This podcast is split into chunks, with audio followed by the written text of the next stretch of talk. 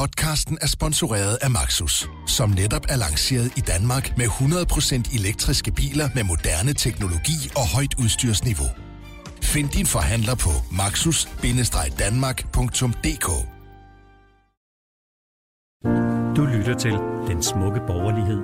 Et program på jagt efter de borgerlige idealer. Din hverdag Søren Pind. Velkommen til Den Smukke Borgerlighed, hvor jeg i dag med stor glæde byder velkommen til koncernchefen for Berlingske Media, den øverste chef for det Berlingske Officin, Anders Krab Johansen, som øh, har en, øh, en interessant øh, karriereforløb, født på Grønland, og øh, har øh, gået på Columbia øh, og taget en mastergrad i journalistik der, kanskje en pol, og ellers har været snart sagt alting i dansk dagspresse, indtil han kronede værket og altså blev øh, koncernchef for hele det berlinske hus. Velkommen til, Anders. Tusind tak. Jeg er rigtig glad for, at øh, du vil komme, fordi du har jo taget en lang rejse på det, vi, vi snakker om, nemlig idealerne omkring det borgerlige. Mm. Hvor blev de af? Vi skal snakke i dag øh, om tiden før 89, euforien, der opstod, den store glæde, vi alle sammen havde, og hvad skete der egentlig? Kan du huske tiden under den kolde krig? Det kan jeg sagtens. Altså, jeg er jo vokset op under den kolde krig. Jeg er født i 66, øh, og det er, jo, det er jo den skygge, som lå under hele ens øh, barndom, kan jeg ikke huske det mest ungdom.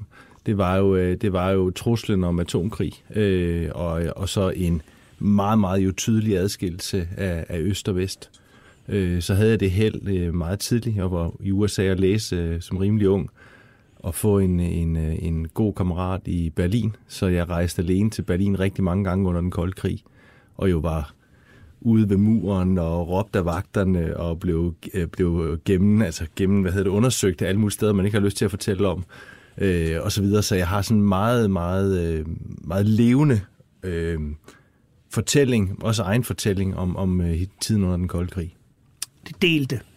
Det delte Europa, øh, og et, øh, et USA, som, som jeg var meget optaget af og, og lænede mig meget op af, øh, og synes ligesom stod for, for garanten for, for en, en retfærdig verden og demokrati og markedsøkonomi og alt det gode, som jo så også væltede ind over i godt nok i meget, meget andet tempo dengang, fordi mediebilledet jo var meget mere, mere øh, langsomligt dengang. Øh, men jo som alt, alt det, det, alle de smukke historier, alle, alle historierne om, om, om frihed og alt det, vi kunne, og så er det onde mod, øh, mod øh, øst, hvor jeg også faktisk har været så heldig at besøge både Sovjetunionen og Ungarn øh, dengang også, så jeg kan, jeg kan huske det og, og ved, hvordan det er. Hvad var det, du Eller så var. i de samfund, da du besøgte dem? Jamen, det var jo, det var, det var, øh, de var egentlig meget ordentlige. Det, det, det vil jeg sige, det er gennemgående for både, både Østtyskland og Ungarn, og det var så Leningrad, jeg besøgte. Altså Tilværelsens ulidelige. Ja, det var, det var meget sådan gråt, gråt og ordentligt. Øh, og så var der en, det var nærmest, jeg var ung dengang og ville gerne møde folk hele tiden, og det var nærmest umuligt at få lov at snakke med folk. Så det var hele tiden organiseret, hvis man skulle tale med folk. Der var, man havde hele tiden fornemmelse af, at det var også tydeligt en eller anden form, for det var tydeligt, de gerne ville se, at der var en eller anden form for overvågning på. Øhm, så, så, det vil, så det var en, en tydelig forskel på det, vi oplevede hjemme, og når man rejste i Vesteuropa eller USA, hvor der var frihed og ballade og gang i den og koncerter, og man gjorde, hvad man ville, også, også nogle gange lidt for meget for mit eget vedkommende. Og så derovre, hvor der var, hvor der var sådan en, en død stemning af, at, at, øh, at man skulle passe på alting. Kan du huske, kan du huske angsten, bekymringen, den her fuldstændige udslettelsestrussel? Ja, sagtens. Og jeg kan jo huske de øh, film, der blev vist øh, om... Øh, hvordan man skulle have, have forskellige former for bunker eller beskyttelsesdragter, og man skulle opmagasinere mad og mærkelige ting. Jeg kan huske Norden som atomvåbenfri zone og alle de andre ting. Så det er meget tydeligt. Altså, nu mere vi snakker om det, nu mere kan jeg nærmest huske det, fordi det er, det er, så, det er så vigtig en del af, af hele den, den øh, forståelse i øh, min, vores generation af, af hvad, hvad politik er, hvad der er vigtigt, og hvad, hvad der er farligt, og hvad man skal passe på. Det er jo, det er jo, det er jo den der trussel om den fuldstændige udslettelse. Man ser en lille smule spor af den. Øh, Nogle prøver at skabe den samme stemning i forbindelse med klima nu, hvor det sådan er en nedtællingsfornemmelse af, at det går nok galt og snart, snart eksploderer det hele. Det, det er sådan det nærmeste, jeg kan komme, hvis nogen vil prøve at have en, en forståelse for, hvordan det er. Men dengang var det jo bare, hvis groft sagt en trykkede på en knap og brugte en kode, så kunne det hele gå galt. Øh, så, så ja. Jeg vil egentlig gerne vende lige præcis det, du nævner øh, her med dig. Øh, hele spørgsmålet om den klimaangst, som opstår, sammenlignet med den eksistentielle angst, som var dengang. Jeg har sådan lidt på fornemmelsen, at vores generation har sådan lidt... Altså ikke en skepsis, ikke en egentlig klimaskepsis, men sådan en, lad nu være med at, at genskabe angsten på den måde, for den gør intet godt. Jeg er meget enig. Altså, jeg tror, det er, det er rigtig, rigtig farligt. Øh, man, man får bygget en irrationalitet ind og nogle følelser ind, som gør, at dem, der faktisk gerne vil gøre noget fornuftigt og rigtigt, ikke kan få plads. Hvis jeg skal lave en sammenligning, så øh, for, forskellige lande kan vælge forskellige regimer. Øh, jeg tror på demokrati og markedsøkonomi, så dem kan jeg bedst lide. Nogle har valgt noget andet, noget det, nogle gange er det en historisk tilfældighed, nogle gange har de ikke valgt selv, men er bare endt der. Det, det der var gennemgående dengang, det var jo, at øh, når, der, når du kunne få, øh, få en eller anden form for samhandel, en eller anden form for, for kommunikation på tværs, en eller anden form for forståelse, en eller anden form for dialog, så var det typisk godt. Det er, så mange af de helte, der var dengang, var dem, der egentlig sørgede for en eller anden form for dialog. Jeg tror meget af grunden til, at, at Østeuropa øh, brød sammen, eller ikke brød sammen, jo øh, valgte, valgte den vestlige vej, øh, Øh, demokrati, øh, markedsøkonomi osv., var, at de kunne se, at det var meget bedre på den anden side. Så der har jo været en eller anden form for udveksling øh, i og omkring øh, grænsen ned gennem, øh, ned gennem øh, Europa. Der var også nogen, der kørte magt, magt, det magtpolitiske spil, og det har formentlig været lige så vigtigt, altså med, med de store penge og de store kanoner. Men Reagan hvis, havde jo selv den tanke, at hvis bare folk så USA, så ville de elske den livsform. Og altså, det, var, det var jo sådan set helt basalt til. Og den er ikke helt galt. Den er ikke helt galt. Altså, det er, det er den jo ikke. Øh, og det samme gjorde, øh, gjorde tyske medier og sendte jo broadcastet ind over, over Øst, Østtyskland. Hvis man ser den samme nu, hvem er egentlig heltene i klimadebatten? Og det var den parallel, du spurgte til. Jamen, det er jo dem, der faktisk gør noget i praksis. Så det er jo dem, der egentlig køber CO2-kvoter og ikke bruger dem til noget. Det er de virksomheder, der ændrer deres brug af brændstoffer. Det er, det, det er de landbrug, der bliver, der bliver øh, CO2-neutrale eller dernede af. Det er, det er dem, der formår at, at ændre der, deres energisammensætning. Nogle rigtig, rigtig, rigtig mange mekanismer, som kræver investeringer, som kræver viden, som kræver alt muligt andet.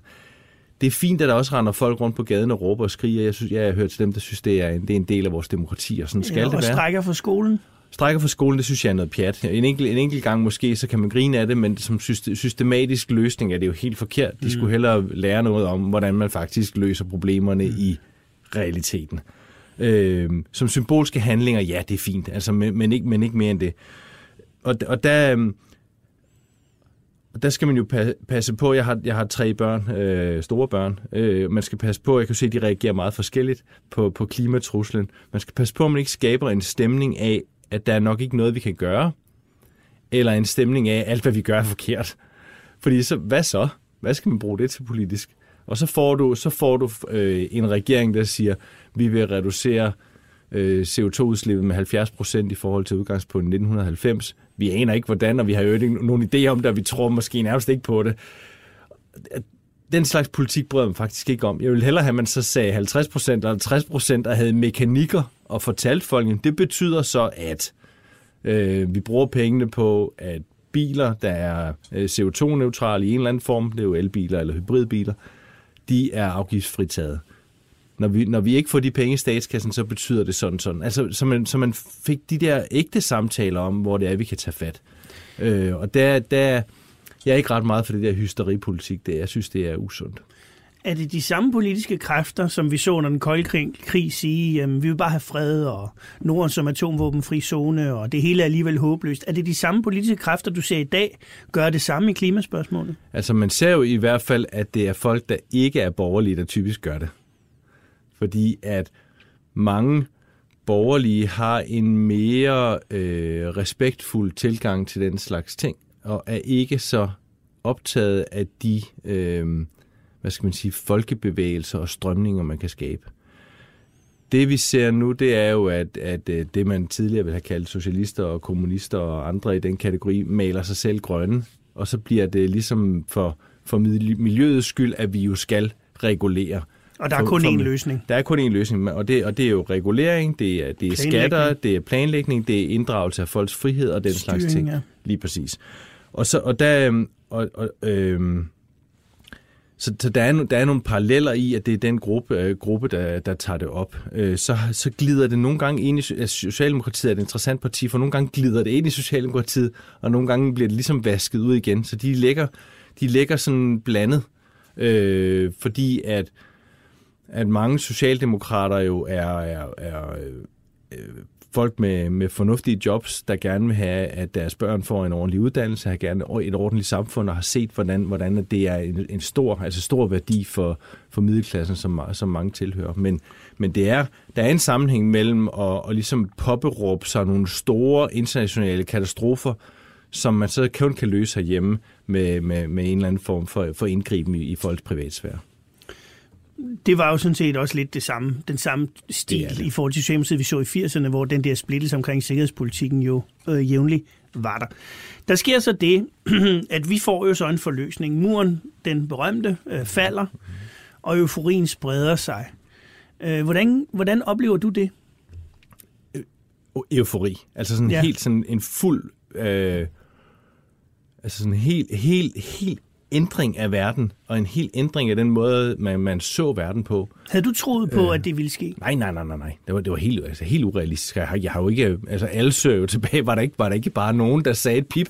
Reagan sagde det i 81 i det britiske parlament. Gjorde han det? Ja, det gjorde han. Nå, Til okay. stor øh, spot og spe. Ja, men altså, det er jo det. Der, der, Within a short distance of years, communism will be put on the ash heap of history. Ja, nu mere man kigger på den mand, nu mere overrasket bliver man. Det er, mm. det er fantastisk. Altså, men, der, men så lad os sige, alle andre end Reagan havde ikke set det. Fordi at, at det var jo, at det, det hele var jo låst ned i, i det her verdensbillede, og man kunne ikke forestille sig ændringen.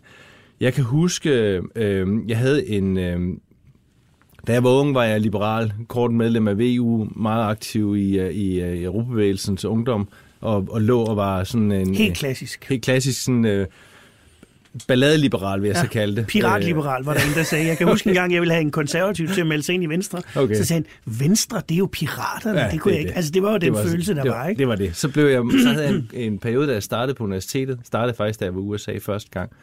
Øh, da jeg startede på Skjendpol, hvor jeg var ekstremt venstreorienteret og helt over i anarkistisk, øh, besæt, øh, autonom. Jamen altså, var du fysisk ude at besætte boliger? Ej, det var jo, det var jo et, tiden er tiden er så sen, så faktisk var politiet så smarte, at det kunne man ikke nå dengang. Men Okay. jeg var aktiv i omkring ungdomshuset, øh, med ude og, og, og lave demonstrationer, hvor folk havde sjove, sjove ting på. Jeg var ikke, jeg var ikke maskeklædt og så videre, men jeg var helt klart med og synes, det var fedt. Jeg var også mm. til Verdensbank-demonstrationer i, øh, i øh, Berlin øh, og rundt omkring, så, så jeg har været med. Øh, en ret interessant oplevelse, og hvis jeg, skal, hvis jeg, hvis jeg må lave en lille eftertanke, jeg ved ikke, om det, om det, om det, øh, Vi har tiden. om det, om det ligesom forstyrrer programmet, hvor vi er på vej hen, men det der, det der var, det er nok min egen største lære fra det, var, at når du kigger på en bevægelse udefra, så ser du noget, der er fælles om et eller andet. I samme øjeblik, du tillader dig selv at træde ind på indersiden, så ser du fuld kaos. Mm. Og rigtig, rigtig, rigtig mange modstridende ønsker øh, og håb og, øh, og begrundelser for at være en del af det. Og hvis man tager, tager det miljø der, så var det jo, så var det jo øh, det var folk, der var altså virkelig politisk aktive og mente det. Øh, så var det bare nogen, der hang ud. Så var det nogen, der var øh, stærkt voldelige og så en, en, et, et sted at gemme sig og kunne gøre det. Så var der nogen, der bare godt kunne lide at drikke øl, og hvad de ellers kunne finde på at fylde i hovedet. Så var der, så var der også nogen, der, der politisk prøvede at udnytte det til at fremme andre dagsordner. Mm. Så, så det var en ret, ret interessant øh, læring faktisk i de par år der, at se, at de bevægelser, som andre hvis, udefra og i medierne, som jeg jo selv er en, en del af, beskrives som sådan en monolit, der ligesom gør noget, er, er meget, meget besværligt indenfra. Og jeg går ud fra, at det er det samme, hvis man er i partier eller andre bevægelser, men det, men det var virkelig en, en, en, en interessant oplevelse. Og så tilbage til det rigtige spørgsmål.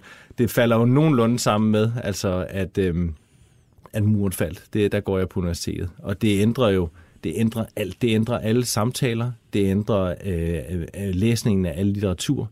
Det ændrer jo også voldsomt dansk politik. Det ændrer opfattelsen af, hvad USA skal. Øh, det ændrer jo, altså, der kommer også en, en drøm om alt det, man kan. Hvis det her kunne lade sig gøre, så kan man jo bare alting. Mm. Øhm, så, så ja... Og vores samfundsmodel var den rigtige. Jamen, helt, helt entydigt jo. Øhm, og det vil jeg så sige... Da, det, det mener jeg stadigvæk, at den beviser dag for dag, at det er den. Der er godt nok mange, der snakker om det modsatte. Fordi at der er tilbageslag, og historien har jo altid fremskridt og tilbageslag. Øh, men, men altså... Øh,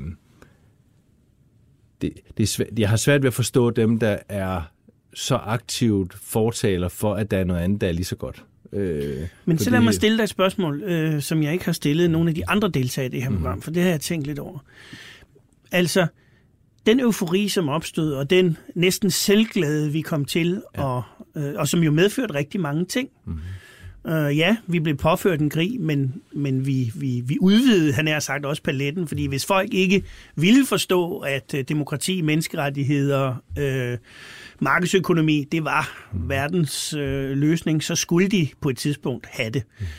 Mm. Uh, glemte vi, at med demokratiet følger også et ansvar, altså at uh, kom vi på en eller anden måde til at overlade politik til politikerne, og så sige, det har ikke noget med os at gøre, vi passer bare os selv. Mm sådan lidt i modstrid i virkeligheden med hele tankegangen. Kan du huske, i gamle dage havde vi jo to kamre, fordi man netop skulle interesseafveje. Du havde både et landsting og et folketing. Lidt ligesom de i Amerika har et senat og et repræsentanternes hus. Fordi der var flere interesser, man skulle balancere inden for demokratiet. Ja. Tror du, vi glemte at altså behandle det respektfuldt? To ting. To ting. Den ene er, jeg, jeg synes, at og det er meget dansk, men det er også meget vest, altså helt Vesteuropa, inklusive USA, alt for meget blev politiseret. Mm-hmm. Altså, der, bliver, der skal tages politisk stilling til alt muligt. Tempoet er alt for højt. Reguleringen, tempoet er altså vanvittigt. Øh, ønsket om at gå ned og, og pille i, i folks privatliv. Detaljregulering. Den, er, den, er, den er gået helt amok, og det er nærmest som om, at det er en pointe i sig selv altså med, med tøj og spisevaner og børneopdragelse. Men jeg kan også huske det, da jeg øh, sad som minister, at hver eneste gang, der opstod et problem, yes. så forventede et flertal i Folketinget, at man løste det problem. Ja, og det forestilling om, at man kunne sige, jamen det må han eller hun jo selv om. Ja. Det, altså det var, det var helt hen i vejret. Så handler det i virkeligheden om at finde den mindst ringe løsning, ikke præcis. den bedste. Og det, er, og det, det synes jeg nok, at det, altså nu som pressemand her, synes jeg nok, det er den mest elendige del af samspillet mellem politik og presse det er, at kravet og altså ønsket om og presset for at komme med en løsning, som er evindeligt på, på politikere, især på ministre, gør, at man hele tiden regulerer mere, øh, enten via en eller anden form for afgifter, eller bare regulerer. Øh, og, øh, og overvåger. Og det, jeg synes simpelthen, det, og vel også skabt en illusion om, at politik kan løse alt.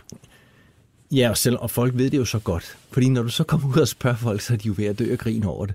Og det er jo det, der er så... Når du, og du kan jo tage nogle af de ting, man tror, man har løst, om det er noget med sort arbejde, så går folk jo stadigvæk og griner af det, ikke? Ha, ha, ha.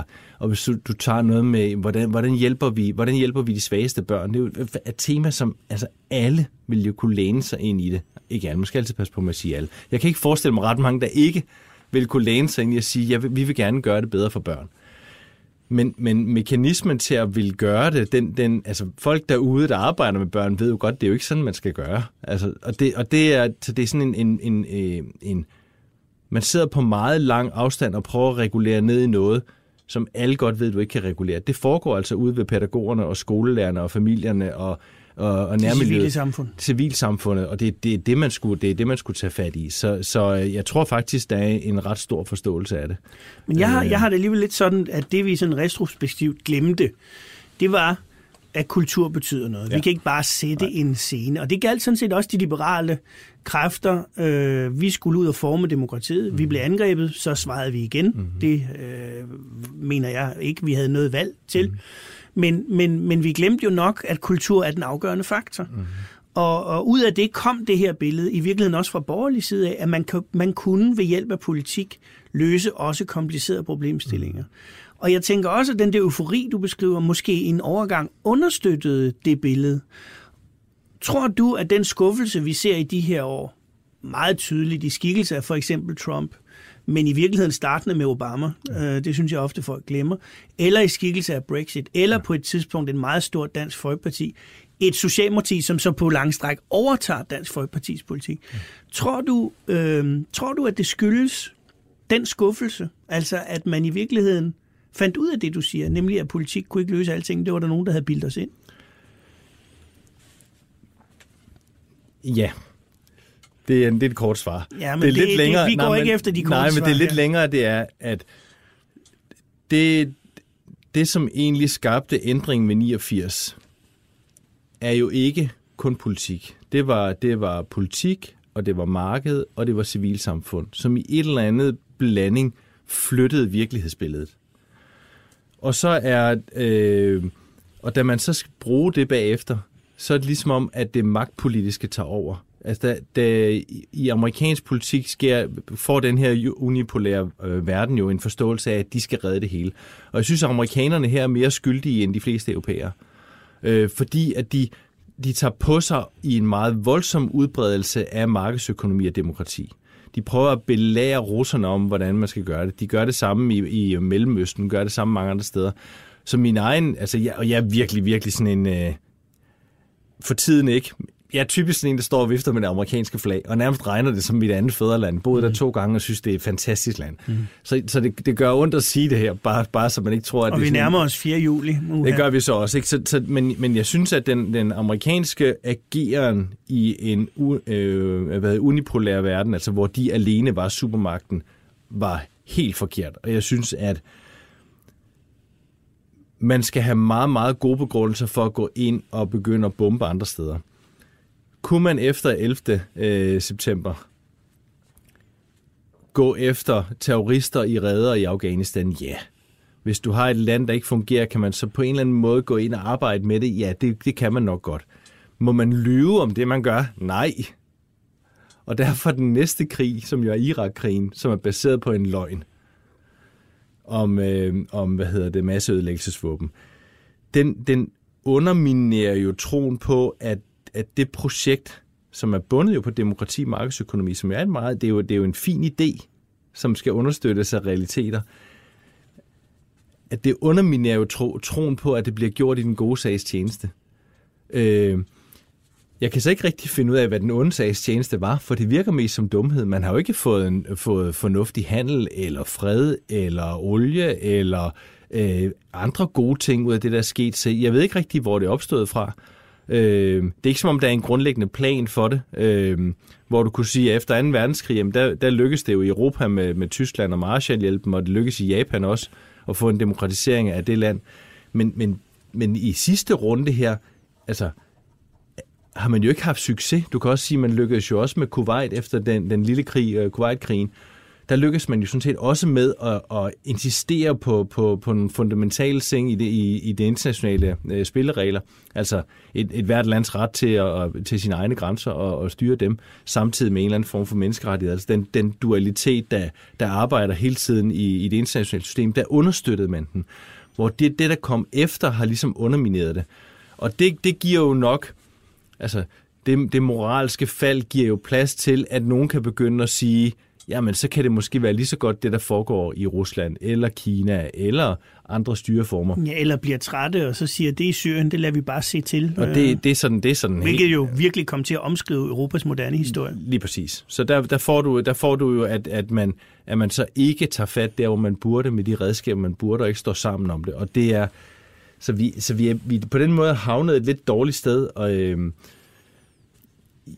jeg tror, det bedste, der kunne ske for verden, det var nok mere klassisk øh, i forhold til en mere tilbageholdende amerikansk politik, men som til gengæld var meget stabilitetsorienteret øh, og meget vendt ind mod de internationale hvad skal man sige, øh, det internationale samfund. Kan og som vel også bestod en alliance med Europa. Og så nemlig bestod en alliance med Europa, fordi det, det er jo NATO og understøttelsen af hele FN-systemet, og du kan også se Verdensbank og alle mulige andre ting med, men det er jo, det er jo, det er jo der, at du får, du får, du får styrken ind.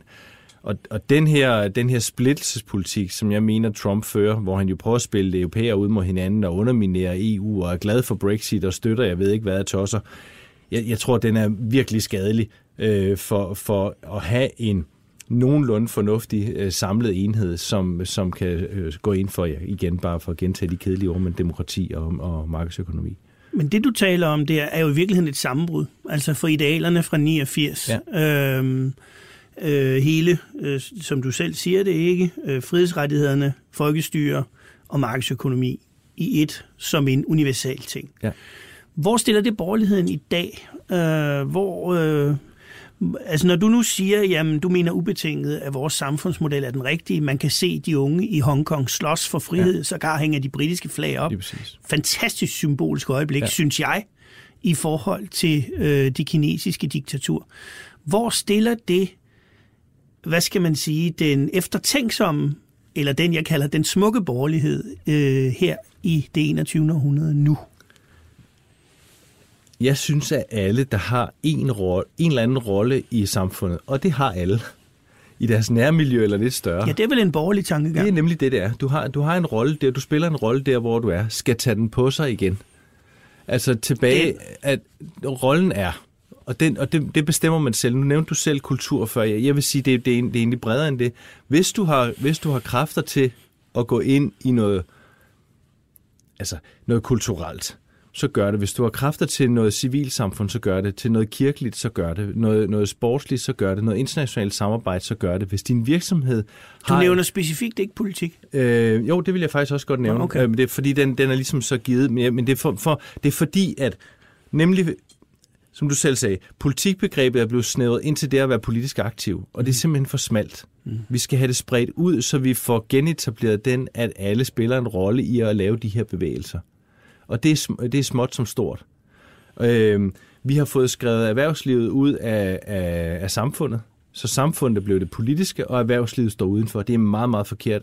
Erhvervslivet er en del af samfundet. Har erhvervslivet selv skyld i det? Ja, erhvervslivet har til dels selv skyld i det, mm. fordi det er så nemt at være for sig selv og bare tjene mm. sine penge, og så sige, det har, det har ikke noget med os at gøre. Mm. Vi, har, vi har en overenskomst, og vi følger loven det, det er fint men det, det giver ikke en, en nogen rolle. Altså, selvfølgelig skal man følge loven. Altså, men, man, men øh, også, og jeg synes også, at virksomheden er der for at tjene penge og skabe noget, og det du skaber noget, gør du noget for, mm. for det omkringliggende samfund. Du gør også noget, når du er ude og agere internationalt. Du gør noget i den måde, du er på.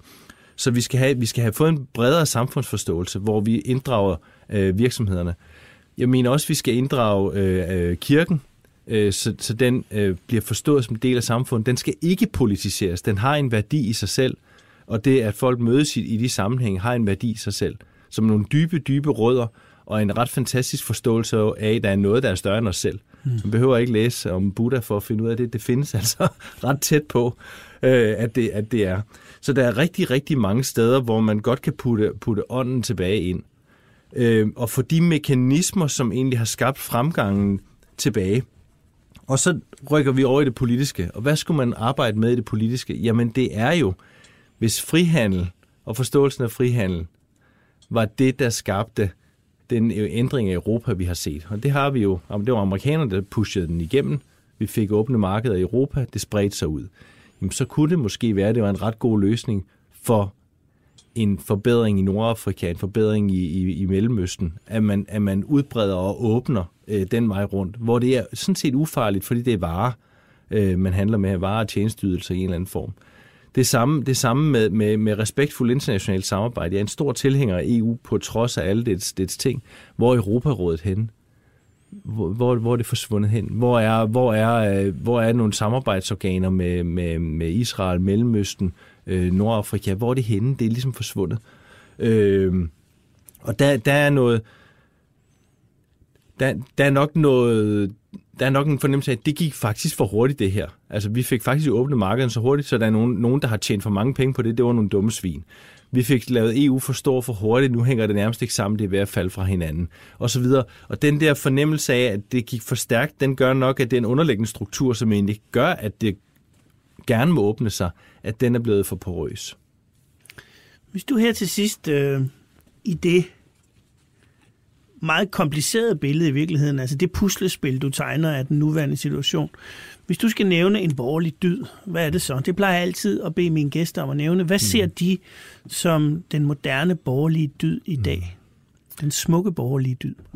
Hvis jeg skulle se den fra udgangspunkt i Danmark, for os, der bor her, så vil jeg sige, at den, vi skal skrue op for, det er flid. Og nogle kalder det også arbejdsomhed. Øh, og det er... Øh, vi er blevet sådan et malighedssamfund, øh, hvor at man gør, man har sådan sine egne projekter, og de handler tit om at rejse eller hygge sig, eller være noget, et eller andet abstrakt. Øhm, og, og den med at, at rose og understøtte dem, der faktisk gør sig umage og gør en ekstra indsats og arbejder lidt mere, lægger nogle timer hister her. Jeg kunne godt tænke mig, at de blev mere helte. Og jeg kunne godt, faktisk godt tænke mig, at folk anerkendte, at det er det, der skaber øh, en meget, meget stor velstand og rigtig mange muligheder. Det er, at nogen smider en time mere hist og pist. Øh, så det vil nok være mit bud, arbejdsomhed. Anders Krab Johansen, tusind tak, fordi du kom. Det var en stor fornøjelse at tale med dig. Selv tak. Tak for det. Find alle programmer fra Berlingske i Podcast 24-7-appen, eller hvor du ellers lytter til dine podcasts. Programmet er tilrettelagt af Søren Pind, Pia Collignon og Mia Svendingsen.